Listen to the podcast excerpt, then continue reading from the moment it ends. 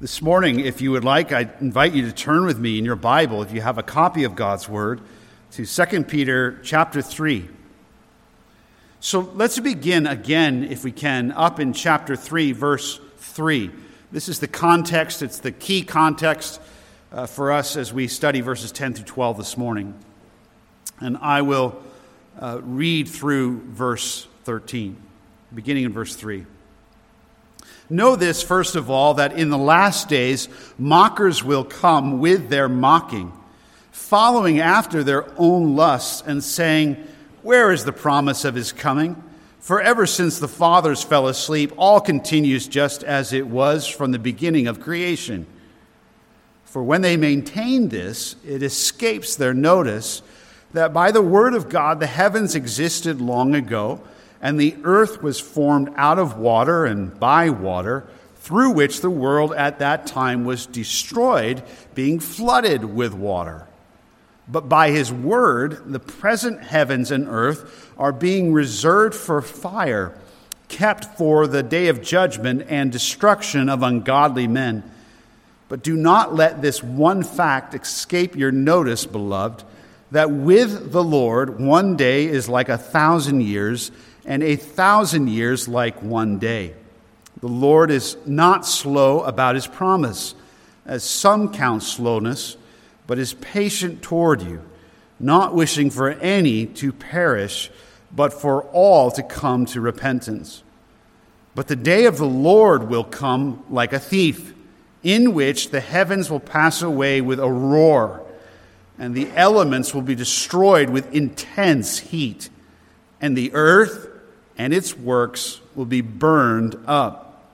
Since all these things are to be destroyed in this way, what sort of people ought you to be in holy conduct and godliness, looking for and hastening the coming of the day of God, because of which the heavens will be destroyed by burning, and the elements will melt with intense heat?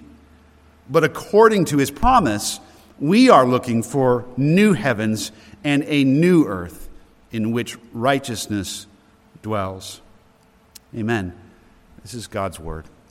Let's pray and ask his blessing as we now seek to understand it. Well, God, you who are going to judge the heavens and the earth by fire, we ask this morning that by your gracious Spirit here present with us, that you would not only open up your word to us and teach us about your day of judgment that's coming, but that your spirit would be active this morning in the hearts and minds gathered in this place. That you would sift and you would sort, that you would weigh and judge our plans, our loyalties, our lives, our hours, our energies and that, God, you would bring them all in conformity to the reality of the truths we're going to learn this morning. And that we together might live the days that we have, the hours that we have, living quiet lives, fulfilling our duties that you've given to us in our occupations and homes, but that in all of it that we might live lives worthy of the reality of who you are and the fearful and glorious things to come. We ask in Jesus' name. Amen. Peter is about to die. He is in prison, he is in Rome. He knows that he is going to be martyred as the Lord Jesus instructed him before the Lord ascended into heaven.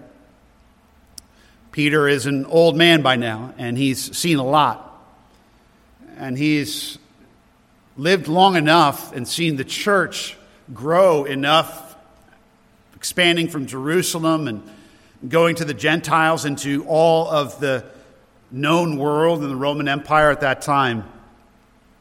And doubtless he's been greatly encouraged as he's met believers, men and women like him, great sinners redeemed by the blood of Christ. He is seeing great encouragement, but at this point he is alarmed and deeply concerned because by this time there are numerous false teachers who have arisen. They claim to speak on behalf of Jesus. They claim to have something new to offer to those who are believers in Jesus Christ.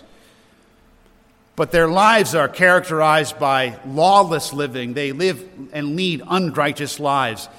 They abuse the grace of the Lord Jesus, of the gospel, and pervert it, both for themselves and for those who listen to them, into license to sin.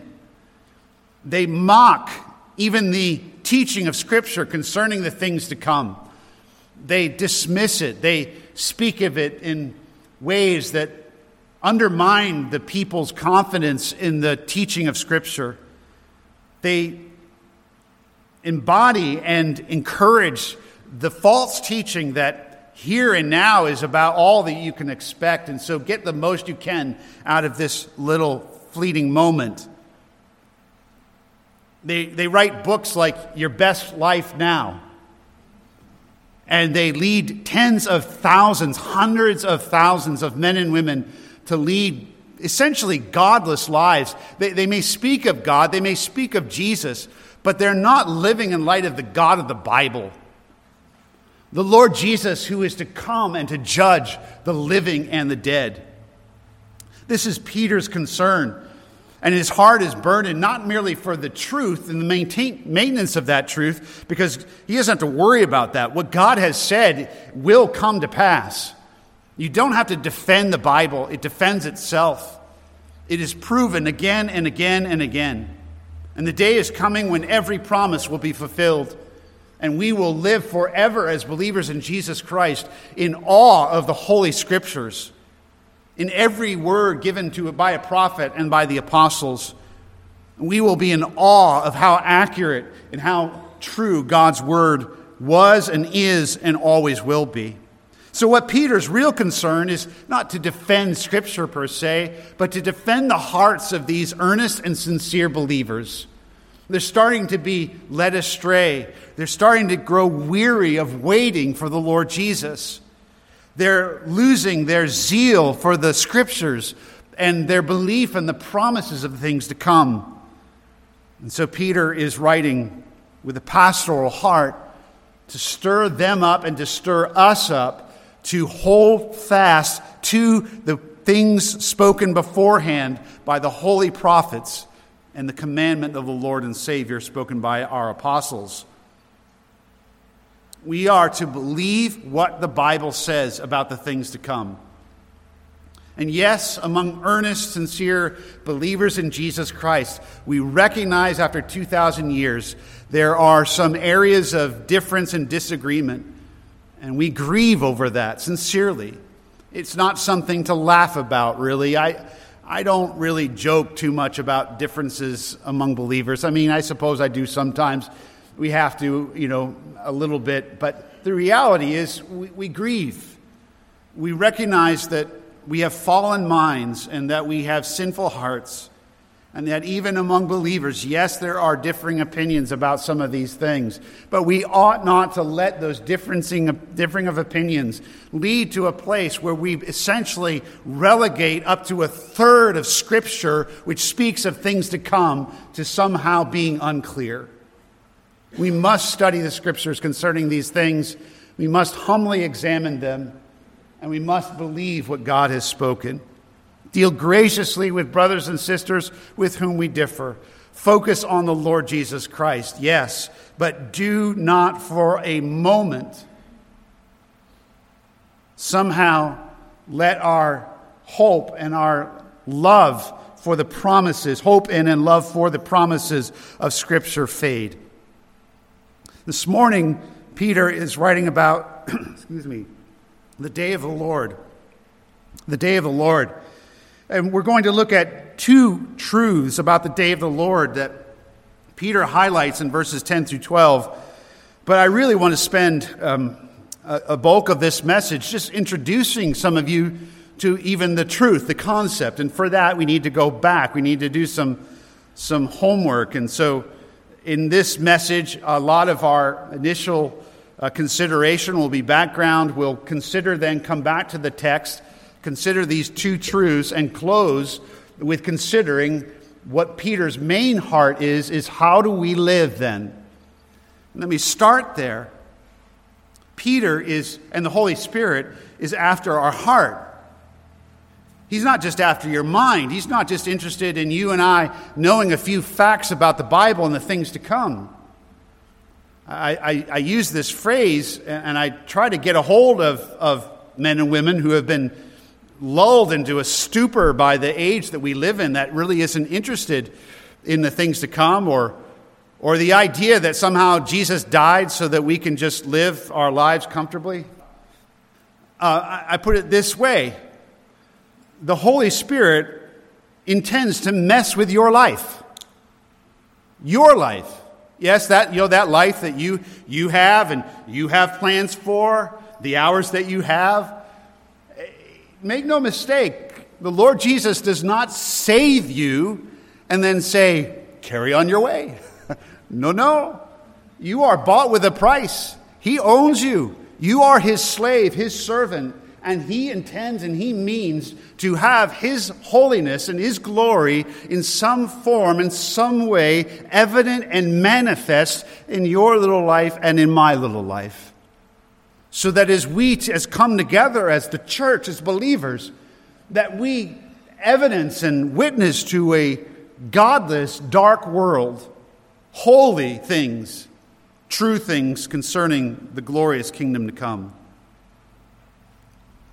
And so let's think for a few moments together about what the Bible has to say about the day of the Lord. And I can only have a, a brief introduction to this subject. It is a dominant theme of Scripture. And for some of you, or maybe sitting here this morning, it is. Yes, it's a dominant theme of Scripture. The very phrase, the day of the Lord or the day of Yahweh, is mentioned explicitly some 19 times in the Old Testament. But the phrase itself, though only mentioned 19 times, if you want an exact quote, the concept, that day, is referenced numerous times throughout the prophets. If you want to, you can turn with me for a moment to that little prophet, uh, prophecy Zephaniah. And if you can't find it, it's okay. Uh, let's see if I can find it. Zephaniah, Haggai, Zechariah, Malachi. And so it's toward the end of the Old Testament. Zephaniah, this is just one example of many that describes this coming cataclysmic day of judgment upon this earth. In Zephaniah chapter 1, verse 2, God says through Zephaniah, I will completely remove all things from the face of the earth, declares the Lord. I will remove man and beast. I will remove the birds of the sky, the fish of the sea, and the ruins along with the wicked. And I will cut off man from the face of the earth, declares the Lord. God did that through the flood. But as Peter has told us, that is not how God is going to judge the earth the second time. This time it's going to be a flood of fire. Verse 7 Be silent before the Lord God, for the day of the Lord, or the day of Yahweh, is near. The Lord has prepared a sacrifice and has consecrated his gift, his guests. He's going to punish evildoers on that day. And then down to verse 14, for example. Near is the great day of Yahweh, the Lord, near and coming very quickly. Listen, the day of the Lord. In it, the warrior cries out bitterly. That warrior is the, the wicked warriors, the warriors of the armies of the godless nations. A day of wrath is that day, a day of trouble and distress, a day of destruction and desolation, a day of darkness and gloom, a day of clouds and thick darkness, a day of trumpet and battle cry against the fortified cities and the high corner towers. I will bring distress on men so that they will walk like the blind because they have sinned against the Lord, and their blood will be poured out like dust and their flesh like dung. Neither their silver nor their gold will be able to deliver them on the day of the Lord's wrath, and all the earth will be devoured in the fire of his jealousy. For he will make a complete end, indeed, a terrifying one, of all the inhabitants of the earth. Just one of numerous repeated references in the scriptures to a great impending day of unprecedented wrath, fire, and judgment upon this world. And as Peter says in 2 Peter chapter 3 verse 7 the day of judgment and destruction of ungodly men. God doesn't have anything personal against the earth that he made or the heavens that he made but it is personal when it comes to countless men and women made in his glorious image generation after generation since the rebellion of Adam and Eve, personally defying God, personally dismissing and defying, disobeying his law. That's personal. Now is a day of patience and of forbearance. But the day is coming when that day of now of forbearance and patience and long suffering will end and God will unleash his wrath as never seen before upon this earth and upon the heavens. God is gracious. Verse 9 of 2 Peter 3 the Lord is not slow about his promise, but is patient towards you, not wishing for any to perish. We saw in Ezekiel, from Ezekiel chapter 33, that God does not take pleasure in the death of the wicked. He's not a bloodthirsty, out of control God. Perish the thought. He is holy, as we sang this morning. He is utterly the same yesterday, today, forever, in his goodness, in his purity, in his loveliness, in his righteousness.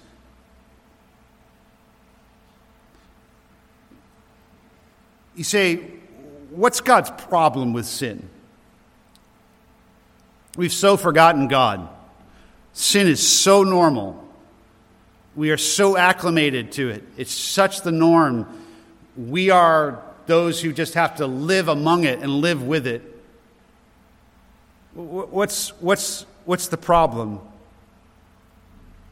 The problem is that God is true.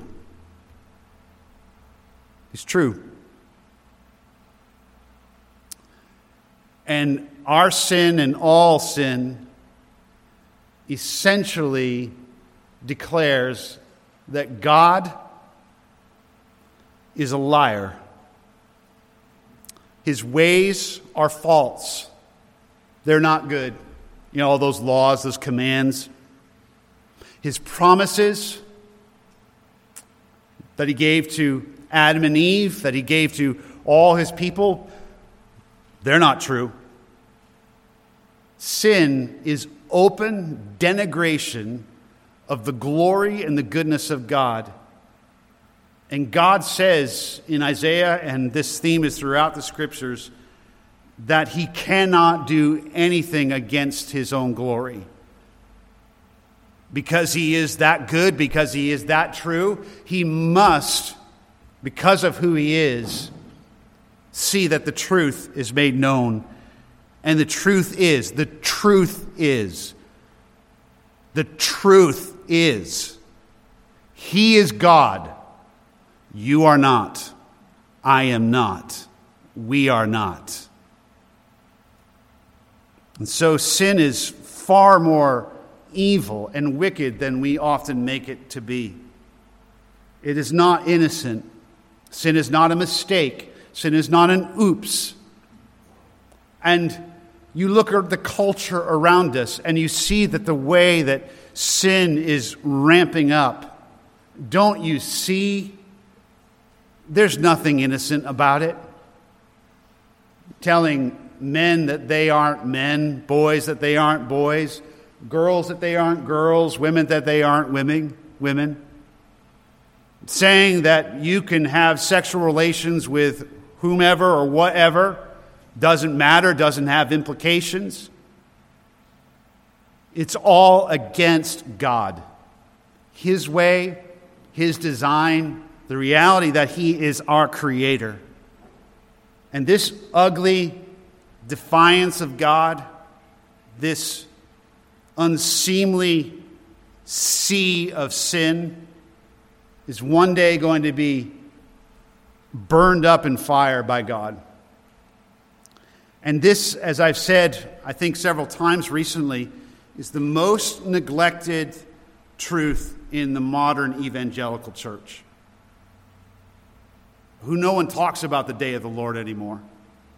No one talks about the judgment to come, whether upon this earth or the judgment eternal that is what the Bible calls hell.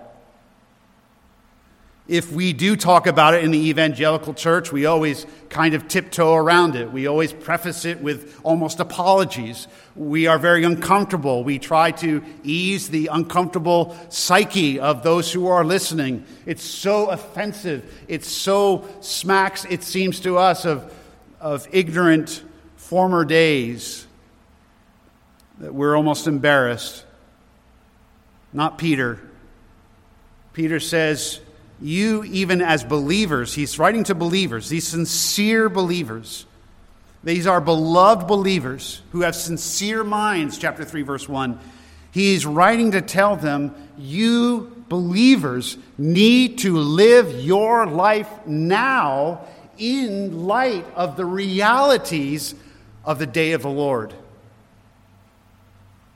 Now, we should be comforted that as Paul writes in 2 Thessalonians chapter 2 verse 2, we as believers do not need to be quickly shaken or alarmed to the effect that the day of the Lord has come.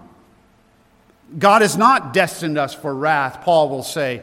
We do not, who are in Christ, need to fear judgment, for our sins have been judged in Christ on the cross.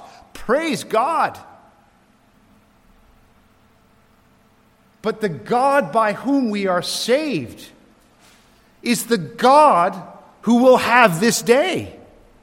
The Jesus who is the King and the Savior that we trust in is the King who will come and slay the wicked by the sword of his mouth. He's the one pictured vividly there in Isaiah, Isaiah chapter 61 and 62. In that section there, he's, he's this one who's covered, his garments are stained with blood because he is carrying out the judgment of God. I wonder, I'm just going to pause right now. I wonder, I don't know, I have no idea, but I wonder in this room, I wonder how hearts are receiving this. I heard hellfire and brimstone today. We, are, are, you, are you dismissing this even now?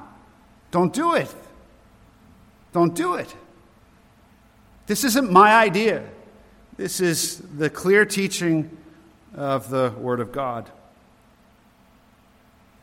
The day is coming, and it is a day of wrath, a day of darkness, a day of judgment. For all those apart from Christ who are alive at that time, it will be a day of doom. For those who are believers in Jesus Christ, it is even a dark day in the sense of it brings about fear and trembling, but it is a good day in that finally those who persecute those believers in Christ will be judged. Finally, those who have been martyred will be vindicated. In that way, the day of the Lord is a good day for the Lord's people. But it is an awesome day, a fearful day, a day the thought of which we should tremble and we should fear the God to whom that day belongs, who will execute his judgment upon this earth. The cross of Christ provided atonement for all who will trust in Christ. But for those apart from Christ, there will be no place to hide. There will be no hole, there will be no cave. Your gold and your silver, as Zephaniah uh, wrote, will not save you. Technology will not save. God is the one that men will not be able to flee from. This day of the Lord is not a mere 24 hour day. It is clear that it speaks of a, of a, of a concept, of a, of a, a moment, a, a reality in history it is a single truth, that is the day of the Lord. It's, it's in contrast to what you might call now the day of men. It's not as though God is not God right now, but right now, God is letting little rebellious man have his day. Men and women live their lives heedless to God, and it seems that God is distant. It seems that God is far off. It seems, as the mockers say, that all things carry on as the way they always have been. You might call these the days of sinful men and women.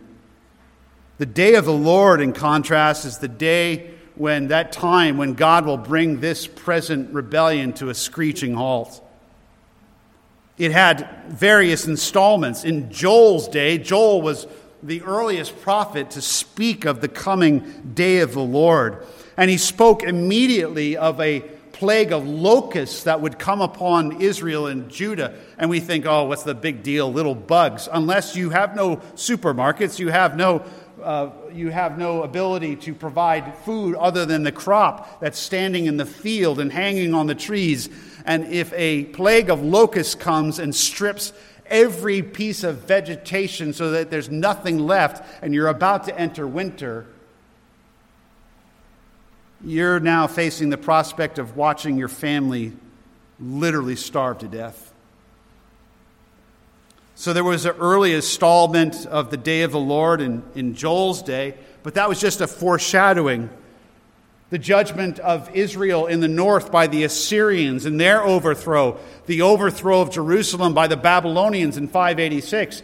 These were but foreshadowings, early installments of the coming judgment of the Lord.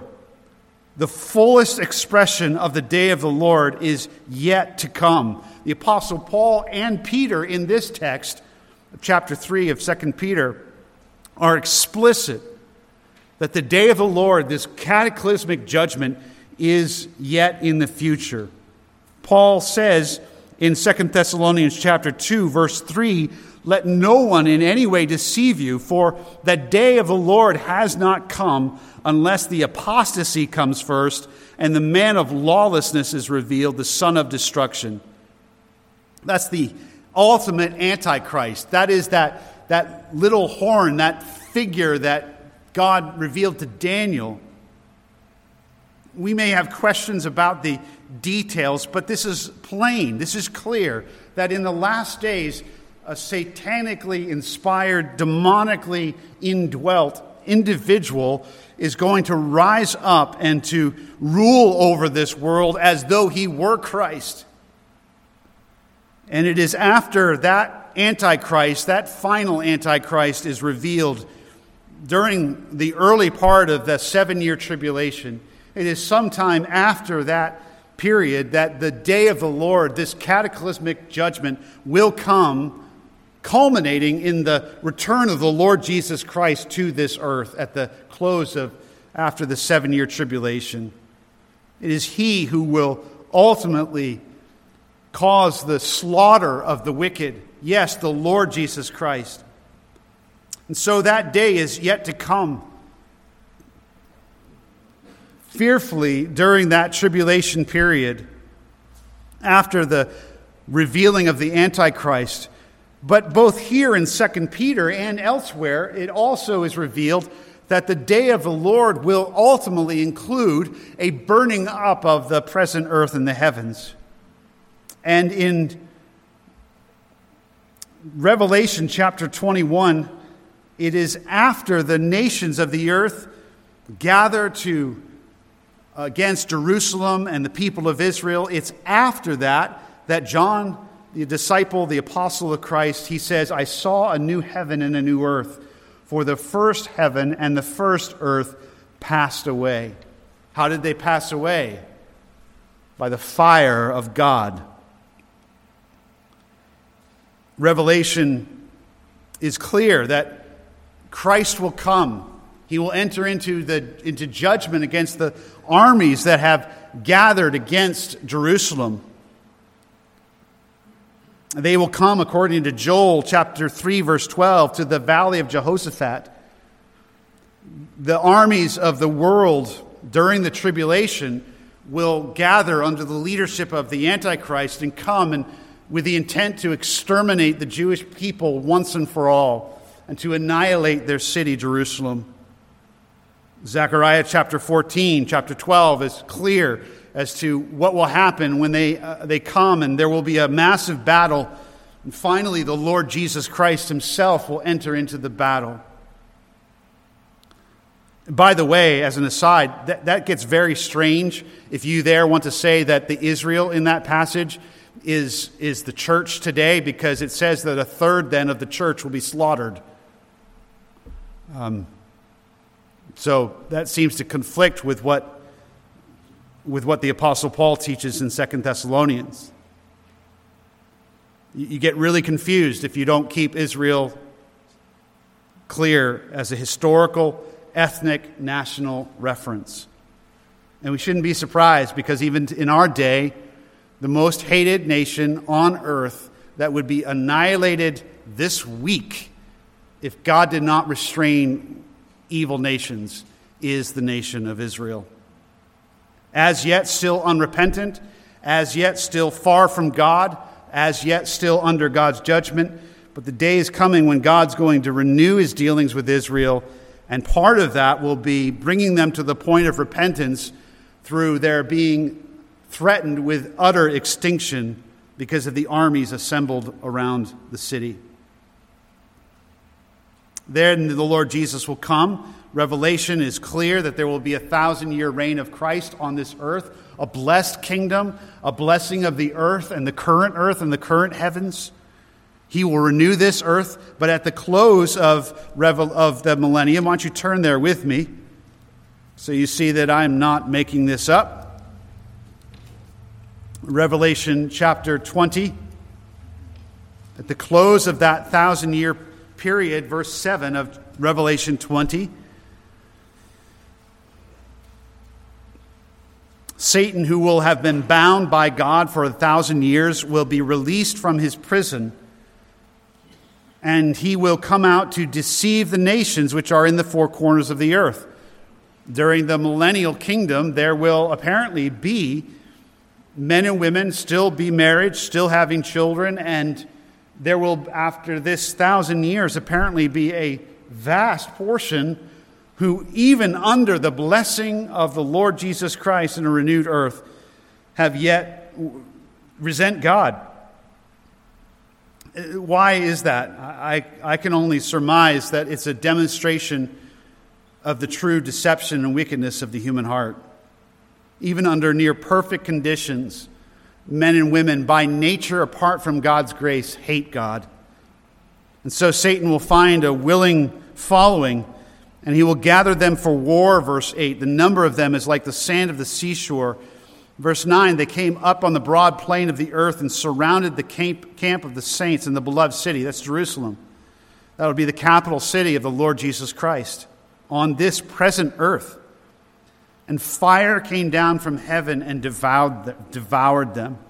The devil who deceived them was thrown into the lake of fire and brimstone, where the beast and the false prophet are also, and they will be tormented day and night forever and ever. So there's an unfolding of the hour of judgment, the day of the Lord. It is a it is speaks of a reckoning of God at the close of the tribulation with the coming of Christ, and then at the close of the millennium, when God, that fire that will come down upon the earth, presumably it is that very fire that then God will use his very holy fire to utterly consume this present earth and the heavens. And as 2 Peter chapter 3 tells us, verse 12, the elements themselves of the earth and the heavens will melt with intense heat. This is not um, a surface burn.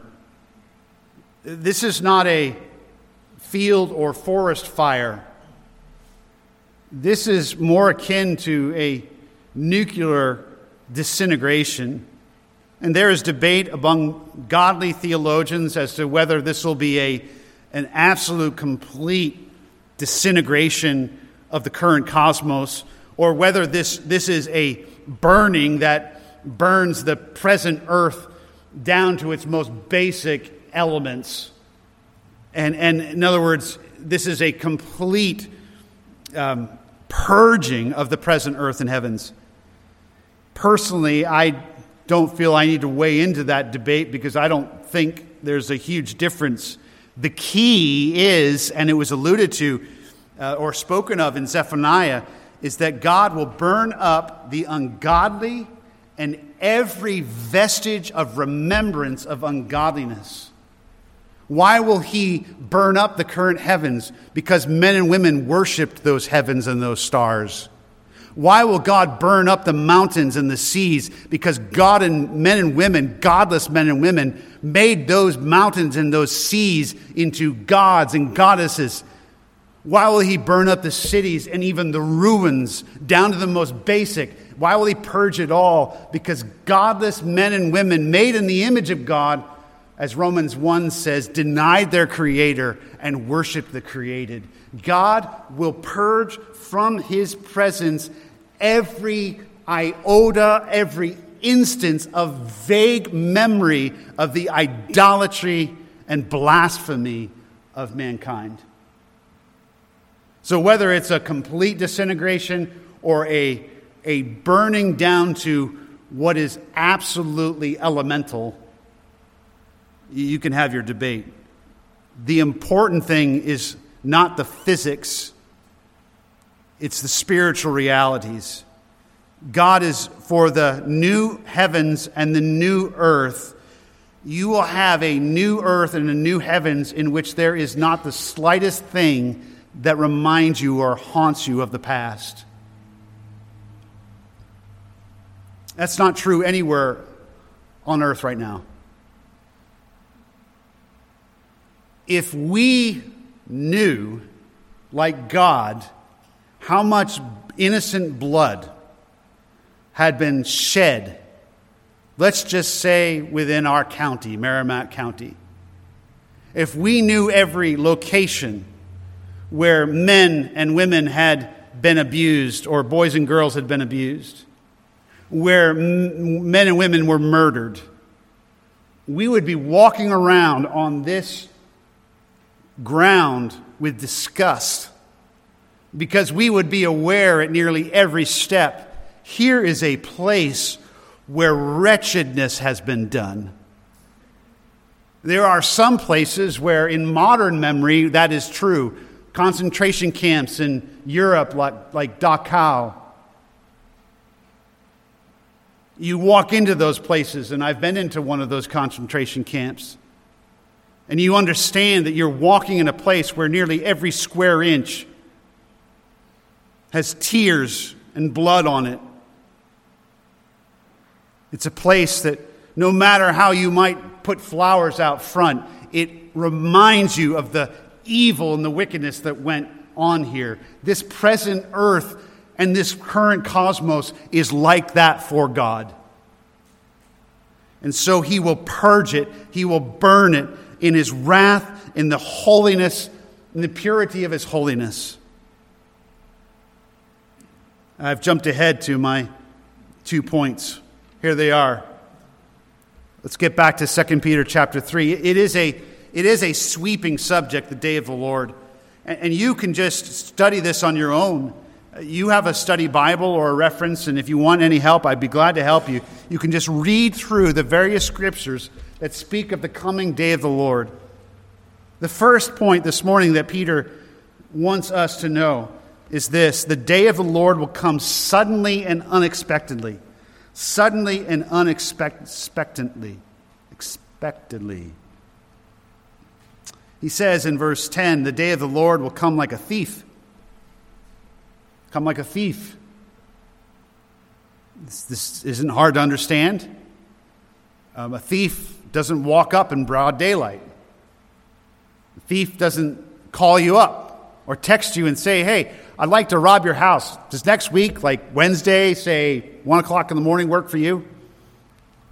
The whole point is that the judgment of God will come upon this rebellious earth suddenly and unexpectedly.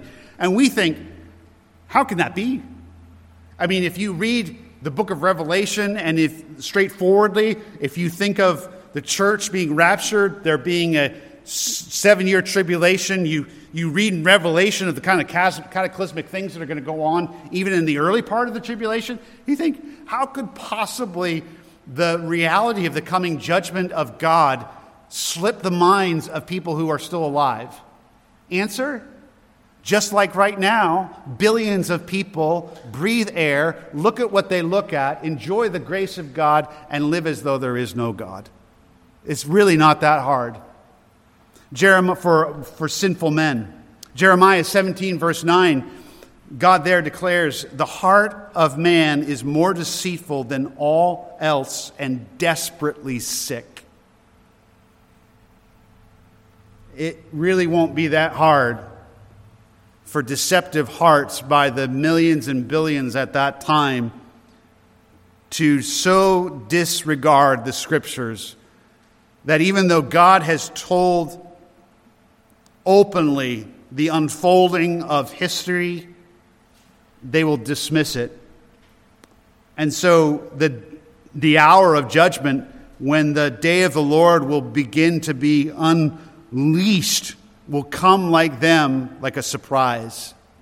Another answer is not only the deception of the human heart, it deceives itself, but we, of course, know that there is a deceiver in this world, and his name is Satan, and he is the wannabe God, small g, of this world.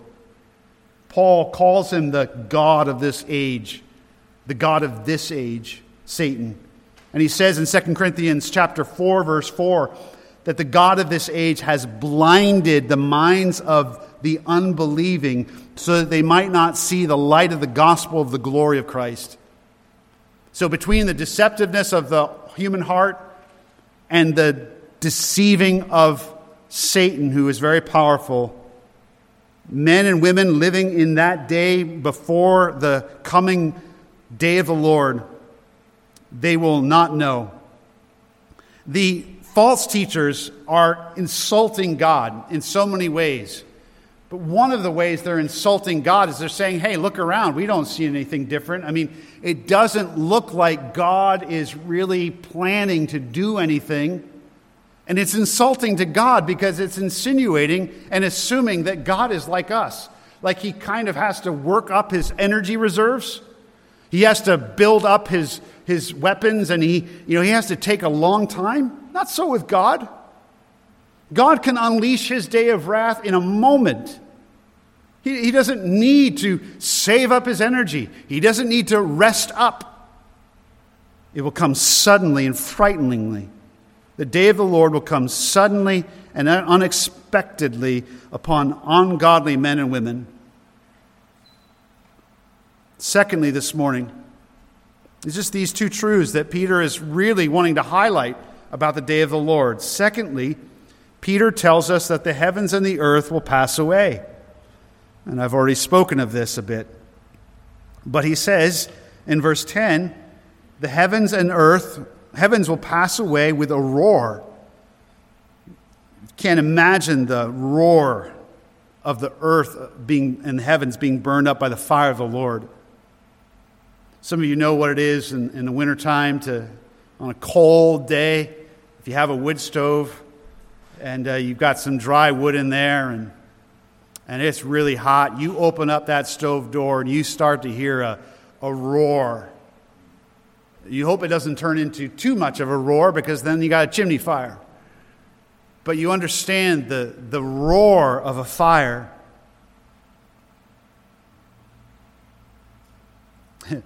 uh, someone in my household has a particular dislike for hot air balloons.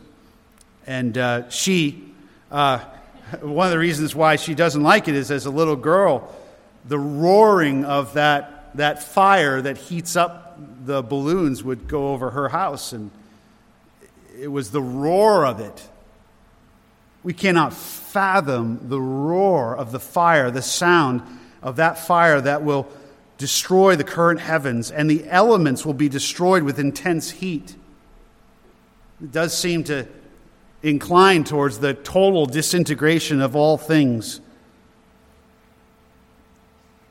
But again, the idea here is a complete purging, a purifying. The earth and its works will be burned up. And again, in case there was any doubt, verse 12 the heavens will be destroyed by burning, and the elements will melt with intense heat fire and heat.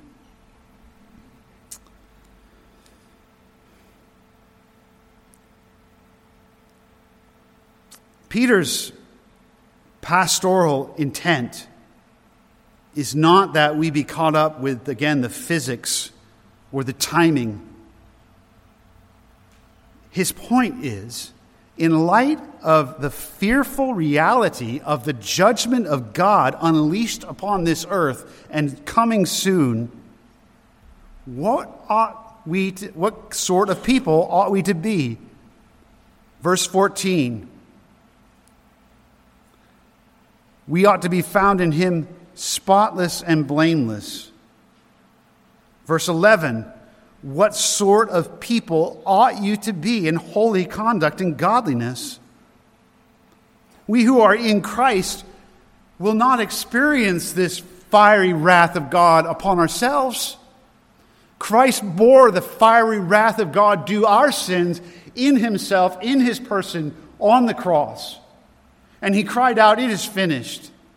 We do not fear, as those who are in Christ, the wrath to come. We're saved. We're saved. We won't be singed. We won't be hurt. We won't be burned. We are in Christ. Praise God. We are saved from the wrath to come. That's the essence of what saved means. And this God is the God we are saved to serve and to worship. This God, the very same God who will unleash his wrath and his fire upon this earth. And let me ask you this morning is this the God we pray to? Is this the God that you and I are living for this week? Is this the God before whom we are ordering our lives, our hours, and our steps? Is this the God before whom I am speaking whenever I speak? When I before whom I am living whenever I do what I do? Because this is the only God. You can make up another one if you want. You can take from false teachers a modified God that has no fire, that has no day of judgment. You can make him up, but that is no God. The only one and true living God is a God who will have his day. And it is a day of fire and darkness and gloom. This is your God, believer. We don't fear the wrath, but oh, we insanity. Fear with a loving fear this holy God who is so holy that he will literally burn up and consume with fire every last vestige of even the semblance of reminder of all that is opposed to him and contrary to his ways.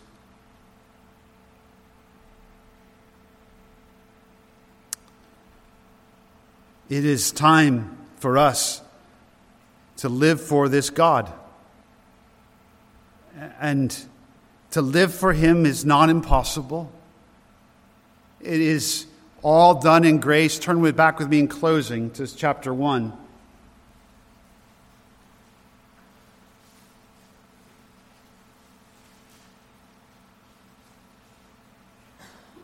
I say it again, I say this frequently in different ways.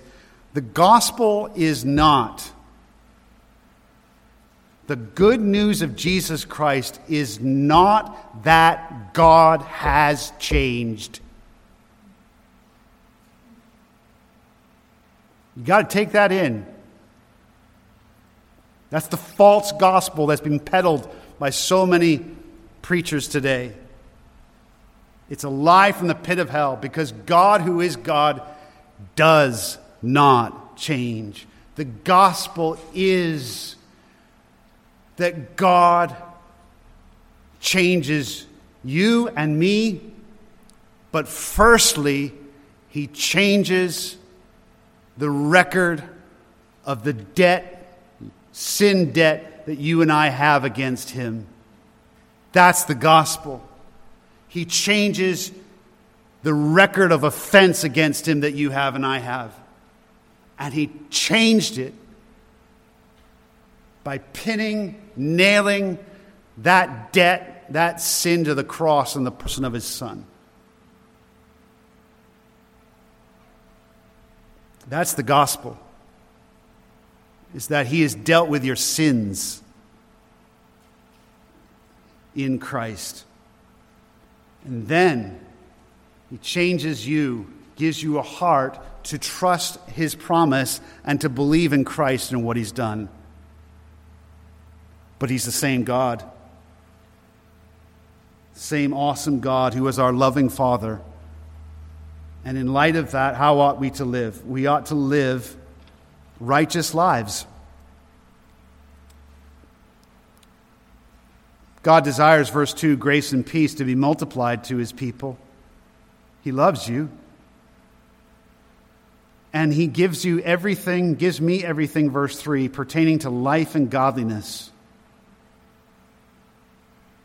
And that by his precious and magnificent promises, verse 4, we may become partakers of the divine nature, having escaped the corruption that is in the world by lust.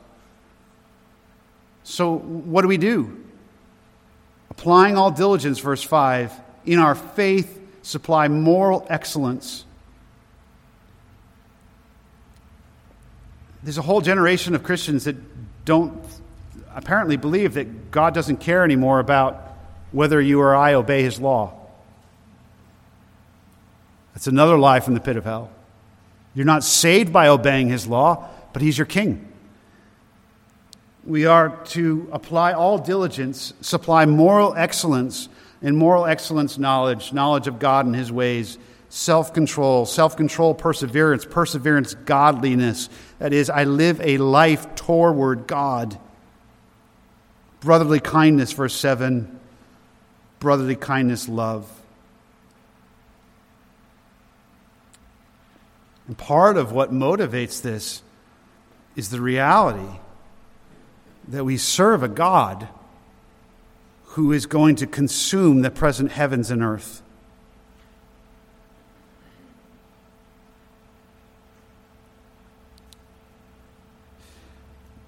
Which is so different than what I hear coming out of the mouths of most professing Christians today. So many have been duped into thinking, well, I, I do it because it's good for me, helps my relationships. Uh, sure. But, dear friend, the gospel of the Lord Jesus Christ makes you right with this God who will burn all things up with his holy fire. That's the first relevant and practical point. And then he calls you to live for him, to worship him, to serve him and adore him. May God help us to live lives of godliness unto him. Let's pray. So we pray for this, O God, and we ask your forgiveness to the extent that we have forgotten who you are and belittled the reality of the judgment to come. Help us to love you, fear you, and love and obey your ways until Jesus comes. Amen.